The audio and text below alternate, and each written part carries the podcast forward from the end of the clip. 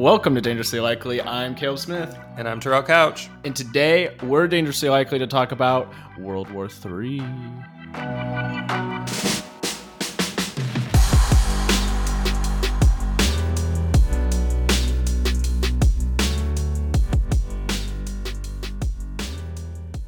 Let's go above the fold with this week's headlines.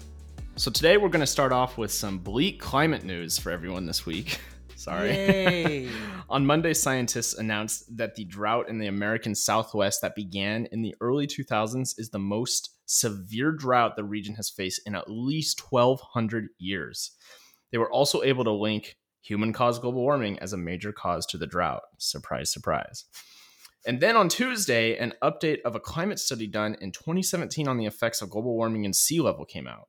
It states that coastal sea levels in the US will rise about a foot by 2050, and floods experienced today will become far more damaging.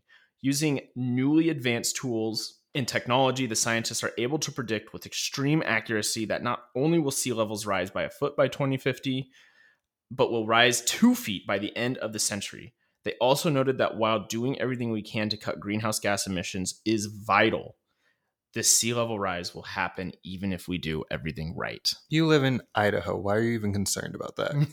you just now have beachfront property. Hey, Congratulations. An interesting part about the article is that like they talked about how the kind of the shoreline, the coastal line on the east coast of the US is a lot more like sedimentary and Yeah. can be eroded a little bit more so it'll be worse over there than it will be on the west coast. Yeah. Which it's interesting. It sucks, but we just kind of a reminder that we need to do everything we can to not make it worse Too late.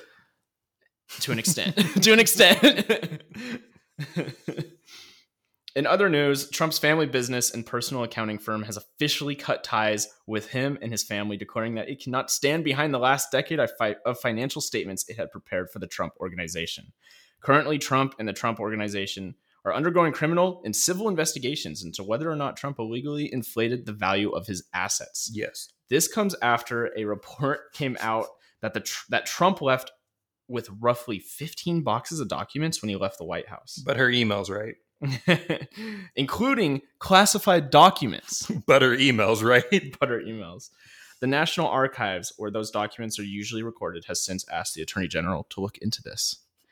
Not great in the legal front for Trump right now, huh? But you know Blackberry is like breathing a sigh of relief that they're not Blackberry. in trouble this time. I forgot they existed. How? Her emails. You have any comments about these these stories today, Terrell? I think I've exerted most of them. But I mean, I I do think I think there's an hypocrisy that we've talked about in this pod a few times of will Trump ever face um, repercussion or some type of accountability? And I've always been clear of no, he's a former president, and there's just this belief that it would be catastrophic for a president to face that kind of reper- or, um, repercussions. However, um, I think we're starting to get to the point of does that unspoken doctrine still carry weight when you have a former leader that unilaterally ignored the rule of law, did not honor the core principles of a country that him and his party claim to care so vehemently about.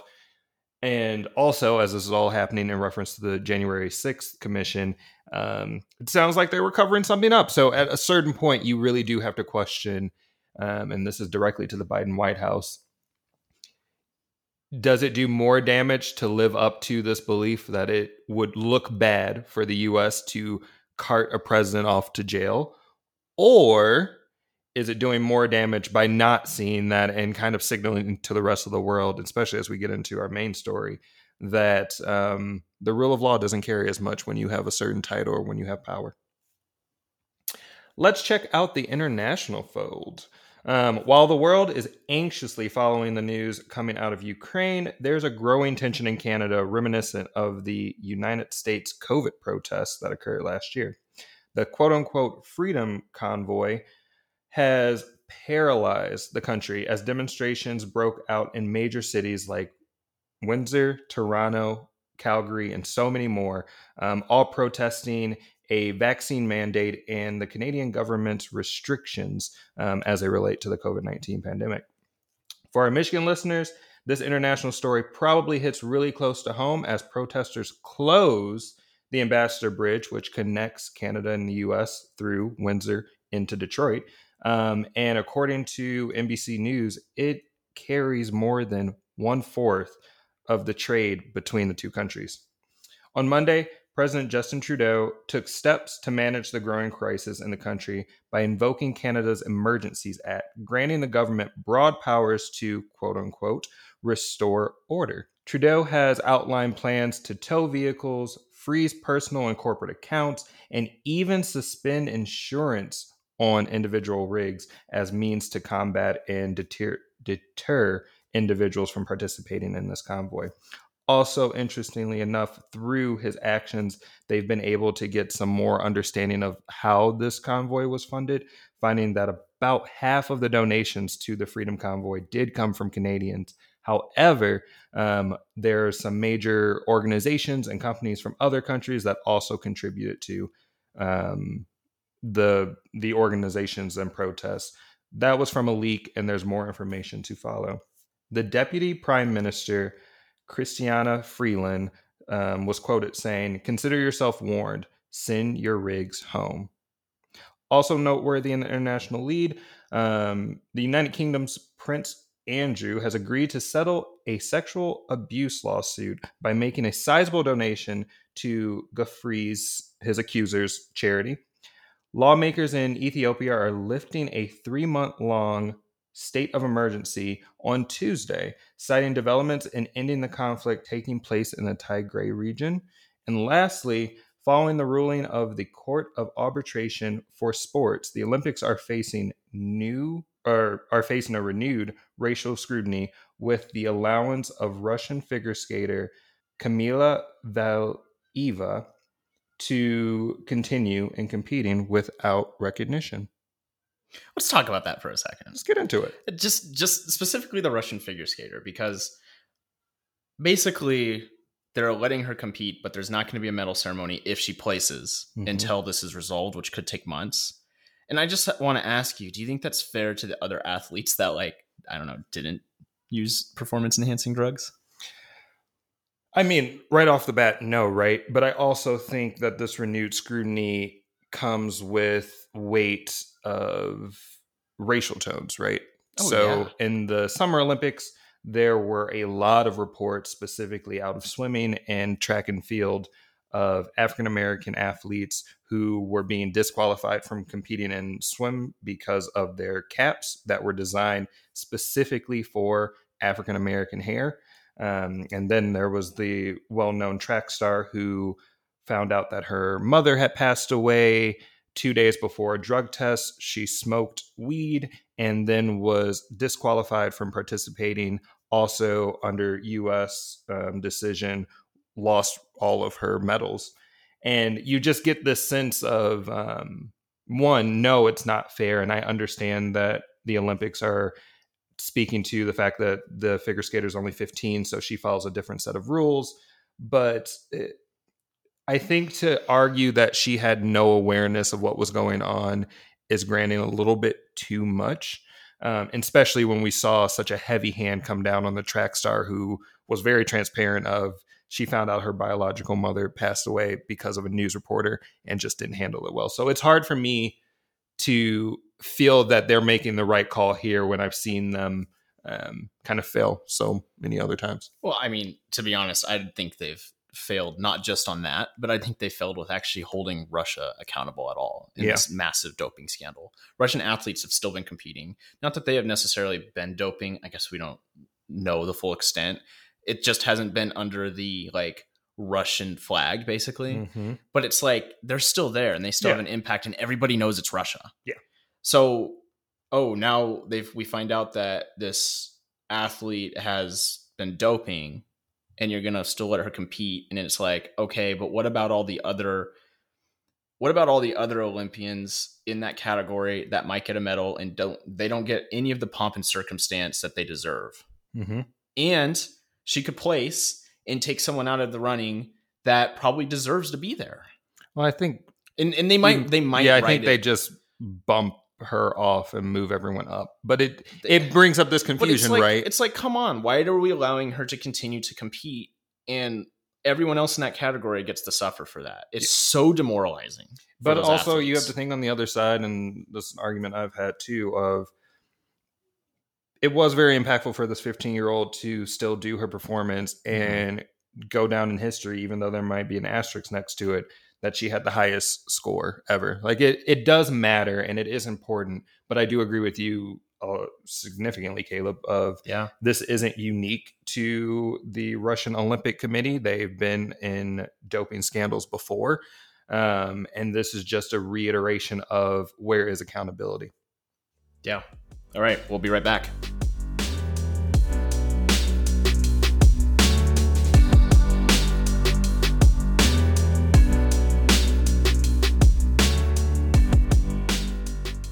And we're back. So, one of the biggest stories that has been dominating headlines for honestly, has it been two months now? It feels like two months, maybe just a month. This year has felt like two years already, and we're only into the second month, 15th of Black. So, couldn't tell you. Black History Month. Nice. Um, But I mean, we might have been a little dramatic by saying that we are going to talk about World War III, but it is worth mentioning and talking in depth about the Ukraine Russia crisis that is going on yeah. right now in the world. I am disappointed that Twitter hasn't brought up the World War III argument yet. They did. We, it just got old. Oh, I was like, we jumped into it so fast with Iran, and everyone's like, ah, Russia. So currently, Russia has amassed troops at the border of Ukraine, everywhere from Crimea, which in, it, which Russia actually invaded and annexed from Ukraine, back in 2014 to Belarus, who is a close ally to Russian President Vladimir Putin, and basically everywhere else in between. It's estimated that there are 130,000 Russian troops that are along the border of Ukraine, and US officials have recently stated that there's evidence of a Russian war plan to invade Ukraine with 175,000 troops. Nobody believes Ukraine alone would be able to stop a Russian invasion force that large, even with the US supplied equipment and training. Mm-hmm. The US and its NATO allies have discussed and threatened extra sanctions on Russia if they did invade Ukraine, but it's not entirely clear what the outcome of those sanctions would be. There's been worries that Russia would cut off its supply of gas and fuel to Europe, which would be devastating even if the US began providing its own resources. Devastating because that's where Europe gets most of its resource from yeah. is Russia. And what's more, Putin and Chinese President Xi Jinping met as the Winter Olympics began, putting out a joint statement supporting each other and basically telling the US and its allies that our version of the world order is coming to an end. And I think important too that you highlighted we saw this tactic with Russia um, during the invasion of Crimea, right? Mm-hmm. They started managing the oil supply differently. There was some huge controversy between Russia and the United Kingdom um, as the oil lines started to slow. And you see that they, even though we might have real conversations right now about whether or not they belong on the world stage, they do still have the the mechanisms and gears and gadgets to control or set narratives in this this arena. Yeah. I, I will say that that despite like the seriousness of this issue. There has been some maybe good news that came out mm-hmm. this week. So this week uh, actually gave us a meeting between the Germany's new chancellor Olaf Scholz and Putin, in which Putin announced that he would pull back some troops from the border.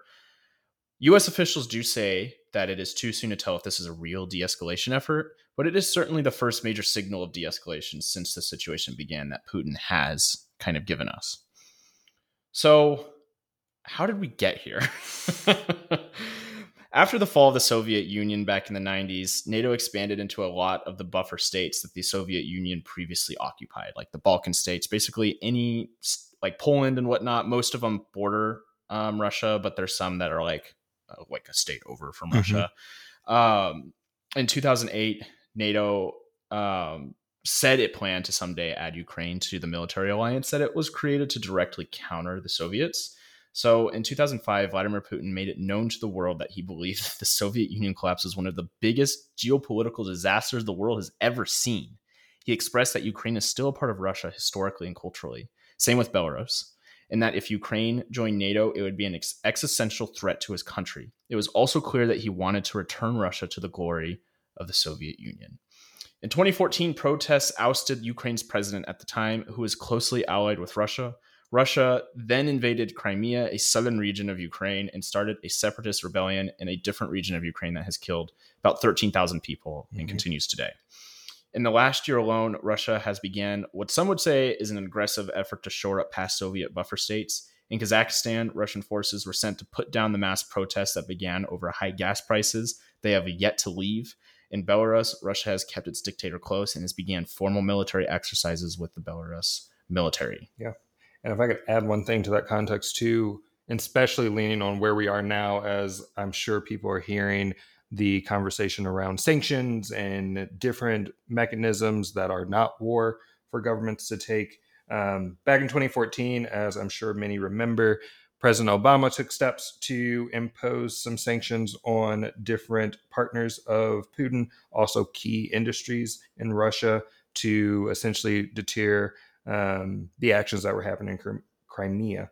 Um, among those targets included the president or President Putin's chief of staff, a billion billionaire investor that has links to President Putin, different members of administration that deal with banking, um, but really, I think setting the tone for what we may see coming out of the Biden administration to shift from specific industries and shift from specific um, companies to really target these sanctions at specific individuals who have ties and who have investments across the globe.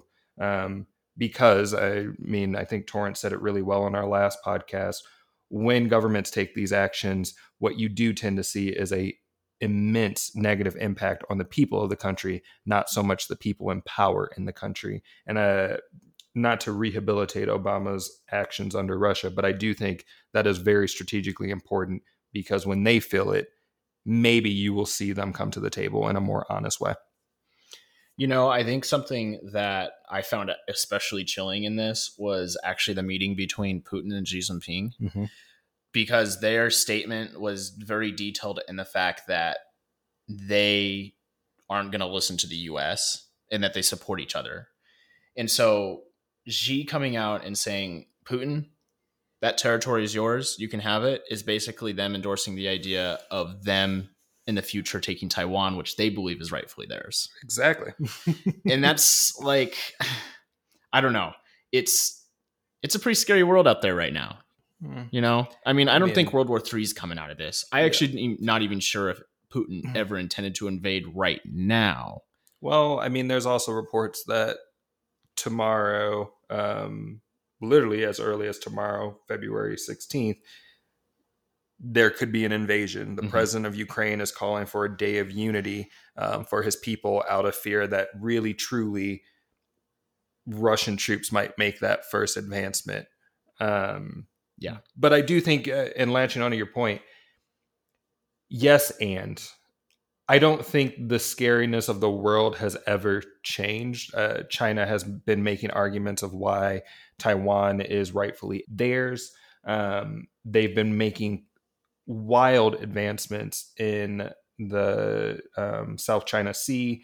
There's there's been a lot of geopolitical actions that have happened that are multi-level and multifaceted, but there has continued to be this sense of there's a line. And I do think this is the first time where we are seeing the implications of what happens if someone really truly crosses this line that all mm-hmm. of the major powers have of if the US is willing to go to bat with NATO and say this is our line, you're not allowed to come into Ukraine, but China and Russia are willing to push, you do feel this anxiety of where did that peacetime go that we've had? Even during the war of terror, yeah. terror, while Russia might not have inherently supported us or um, the terrorists, if you will, there was still this animosity and sense of we have to cooperate to some extent, and I do feel like that that era is starting to come to a close.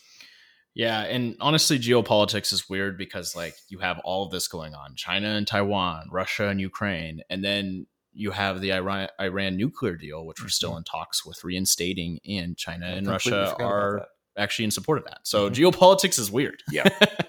and I mean, both of them sit on the United Nations Security Council, so they're able to veto anything that the United Nations decide they want to yeah. do to counteract what they're going to do, mm-hmm. which is a whole nother series of arguments and problems that we can get into later. Yeah, I look. I think Putin.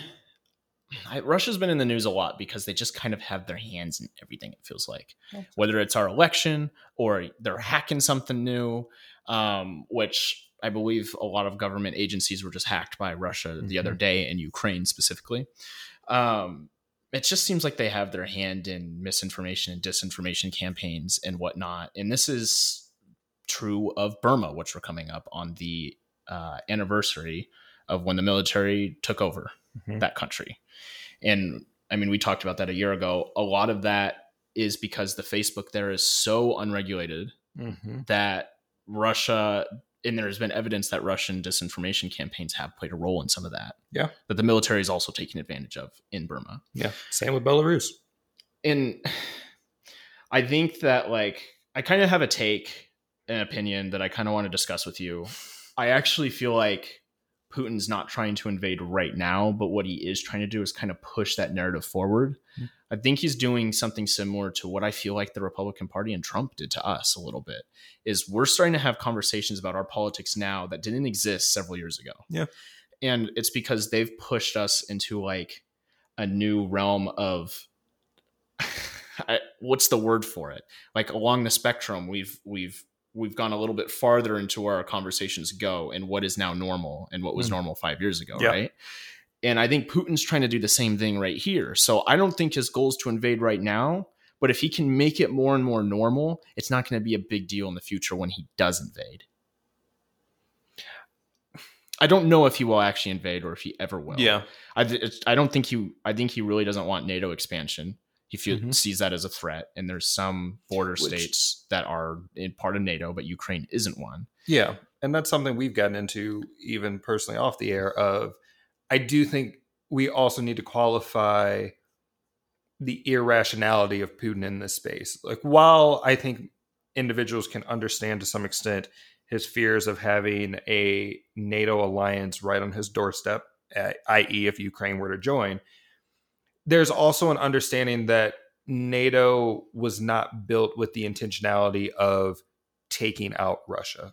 Mm-hmm. Even with even with NATO accepting Ukraine um, into the alliance and them being a full partner, the overall, and maybe I'm two rose colored glasses here, the overall intentionality of NATO was to one, deter us from ever going into another world war, but two, to continue to promote this idea of democracy. That's why individual countries can decide to join the alliance. It's not something that's forced upon them.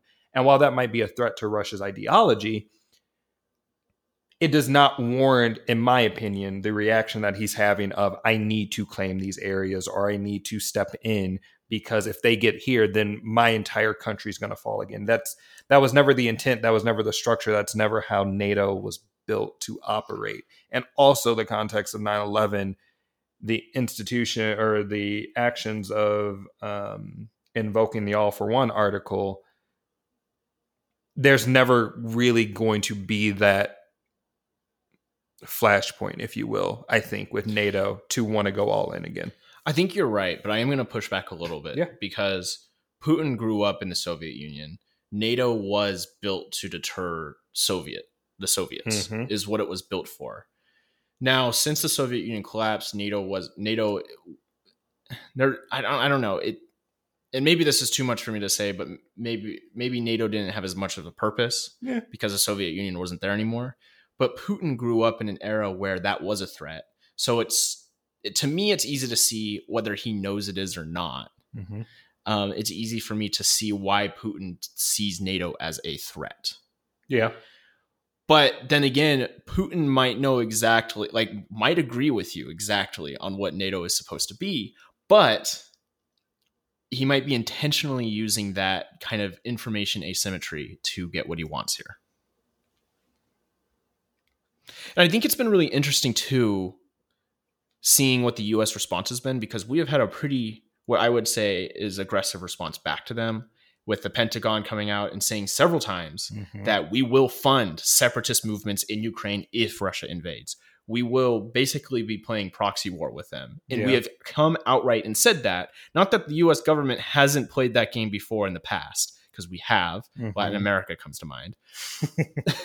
good example. Good Successfully, example. I don't think so. But but the fact that we're coming right out and saying it is certainly a response that I don't I don't know if I've recalled seeing. I don't mm-hmm. feel like it's a normal response for us to have.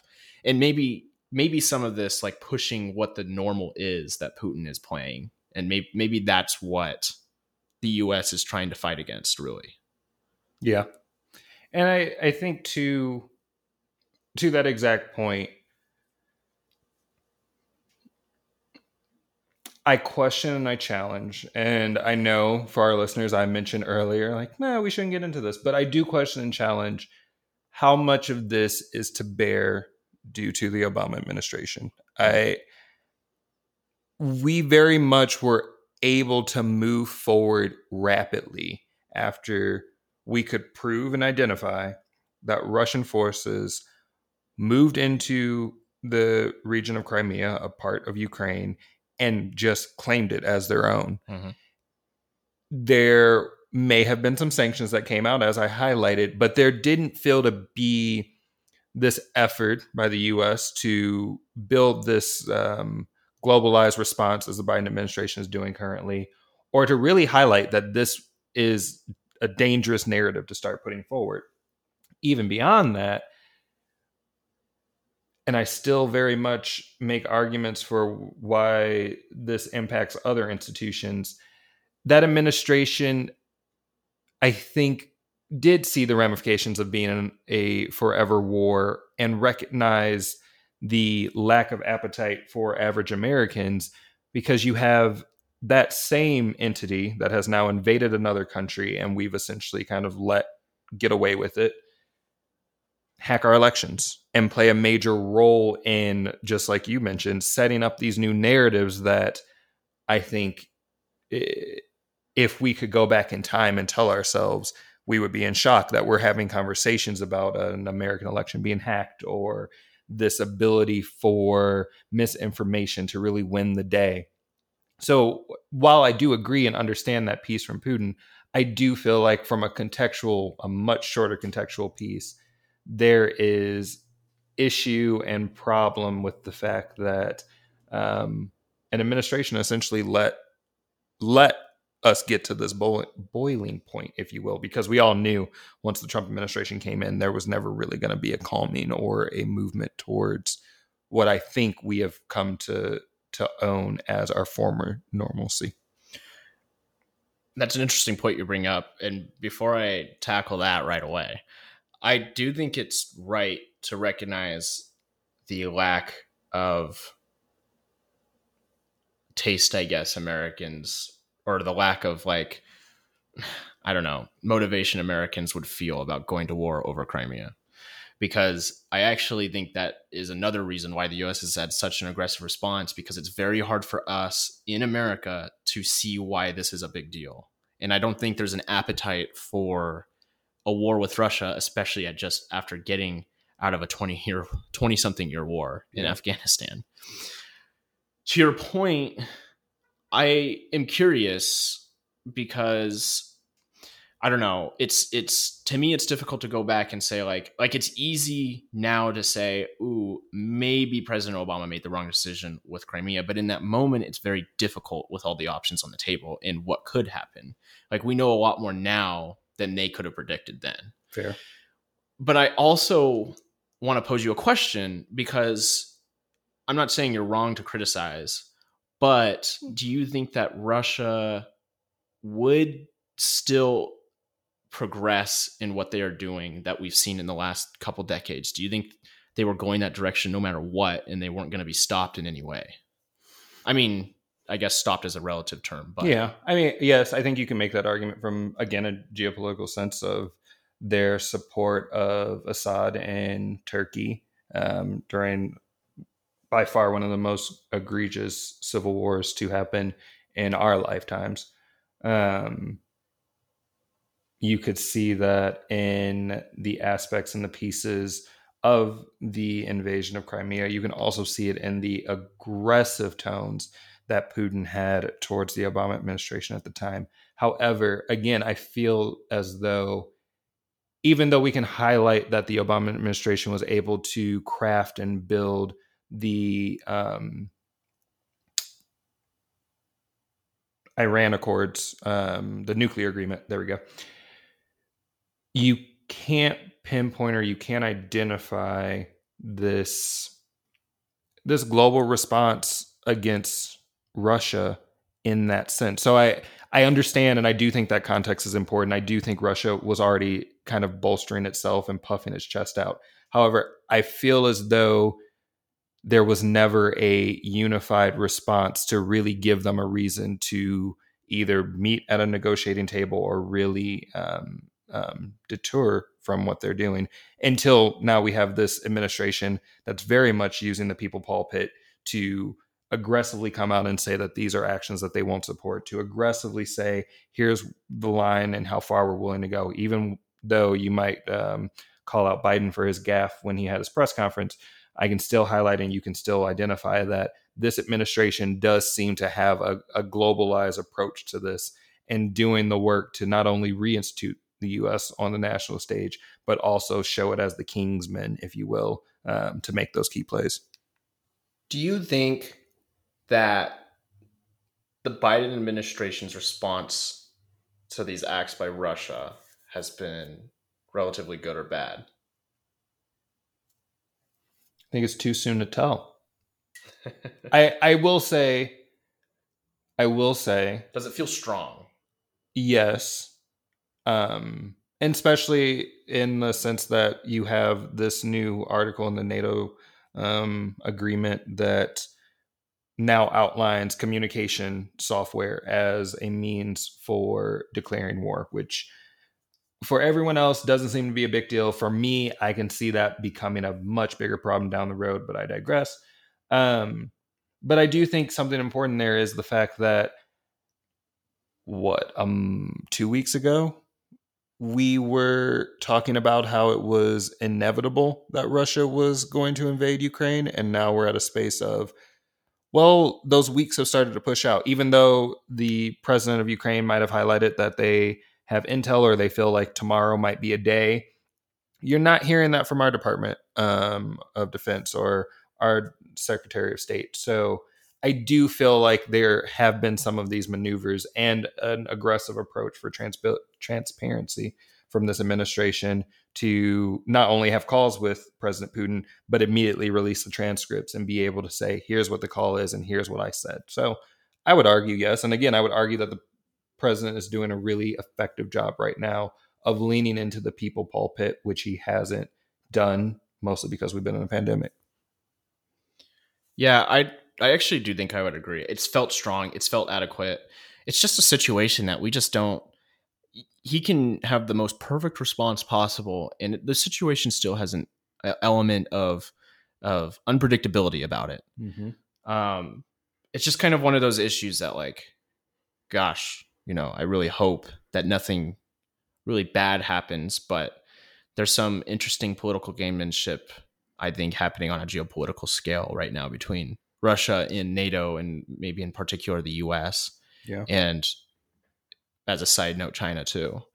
And I don't know. Hope we're hoping for the best, and we'll have updates if if any more uh, happens with this. But uh, you know, hopefully nothing crazy happens. and we'll be right back.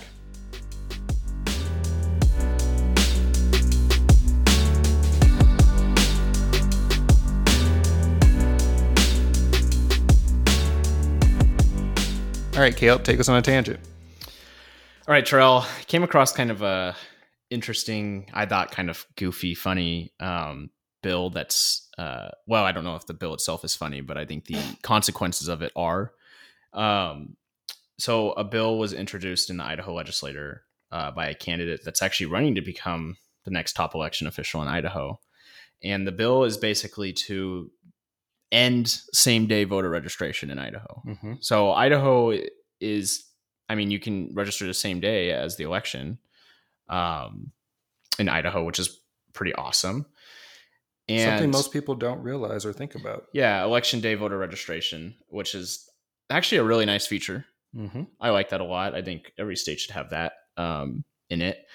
But something that I think is like kind of funny about this is the bill. So the bill would end election day voter registration, um, in which the representative who introduced it, Dorothy Moon, who is a Republican, of course, in mm-hmm. Idaho, uh, quote said, "quote It's a policy crafted by liberal interest groups that has led to increased fraud and ballot manipulation. Even though the Idaho legislator uh, unanimously passed this back in the 90s, mm-hmm. um, mm-hmm. and it was like sponsored by like Republicans back in the 90s, which is." That's funny, but that's not actually not actually the funniest part of this. The funniest part is that it would um it would remove Idaho one of it would remove a distinction that Idaho has. It's just one of six states that's exempt from a federal law from 1993 called the National Voter Registration Act. So Idaho is currently exempt from this because they have the election day voter registration provision for our elections. But mm-hmm. what the National Voter Registration Act at the federal level does is it requires states to like, there's a ton of things that it requires states to do. Um, whenever you register a vehicle, uh, you have you you get to register to vote too. You have to be offered that. Um, whenever you interact with any kind of state agency, they have to offer you to register to vote.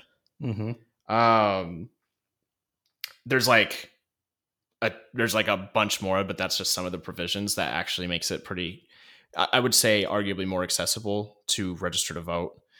And removing this election day voter registration would actually enact the National Voter Registration Act from the federal government, which would enact all of these other accessible things to register to vote. Hmm.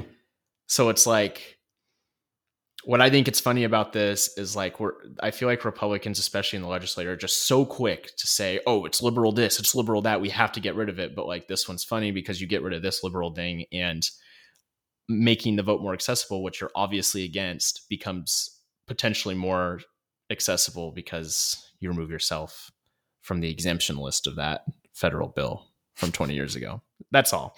I hope that wasn't too confusing. But you and your Idaho politics. It's it's just so like it's like it's like I'm glad these people aren't thinking. but also like I don't know, it's just it's it's just like come on guys, like you're just not going to tell that to your voters. You're going to say, "Look what I did," and not tell them that, "Oh, but all these other things are now available." I don't know, it's stupid. Anyways, Terrell, take us on a tangent. Might be super short and fun because the greatest thing happened on Sunday. Matthew Stafford won the Super Bowl with the LA Rams and now has as many rings as Aaron Rodgers. So for all those people out there who've always been like, he's not even good, blah, blah, he was always great. He was great. The Detroit Lions did not build a team around him. And I do think you saw that in this game. Um, also, something very important to highlight is the fact that OBJ also won a Super Bowl. Yeah. Which is so huge and so well deserved. Cooper Kupp had an all-star rocket year. Amazing. God. Yeah, he's incredible. But to the Matthew Stafford point, as a Detroit Lions fan, um, and why I can always argue that the Lions never built around him, I think you saw in this game Stafford knows how to use his players appropriately, but also builds a level of trust with all of his receivers.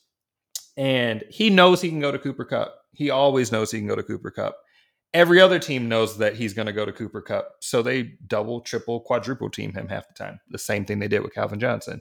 When the Rams added OBJ, that was an investment in Stafford to give him more options, to give him more receivers that he trusted, but to also allow him to work with some of the younger receivers and help them to build a culture around him and get better in their skill. The minute OBJ went out, that was when you saw Stafford really have to work and try to help coach these receivers again to understand not only his plays, but also how to be open, how to work in these spaces because Kupp was being double teamed.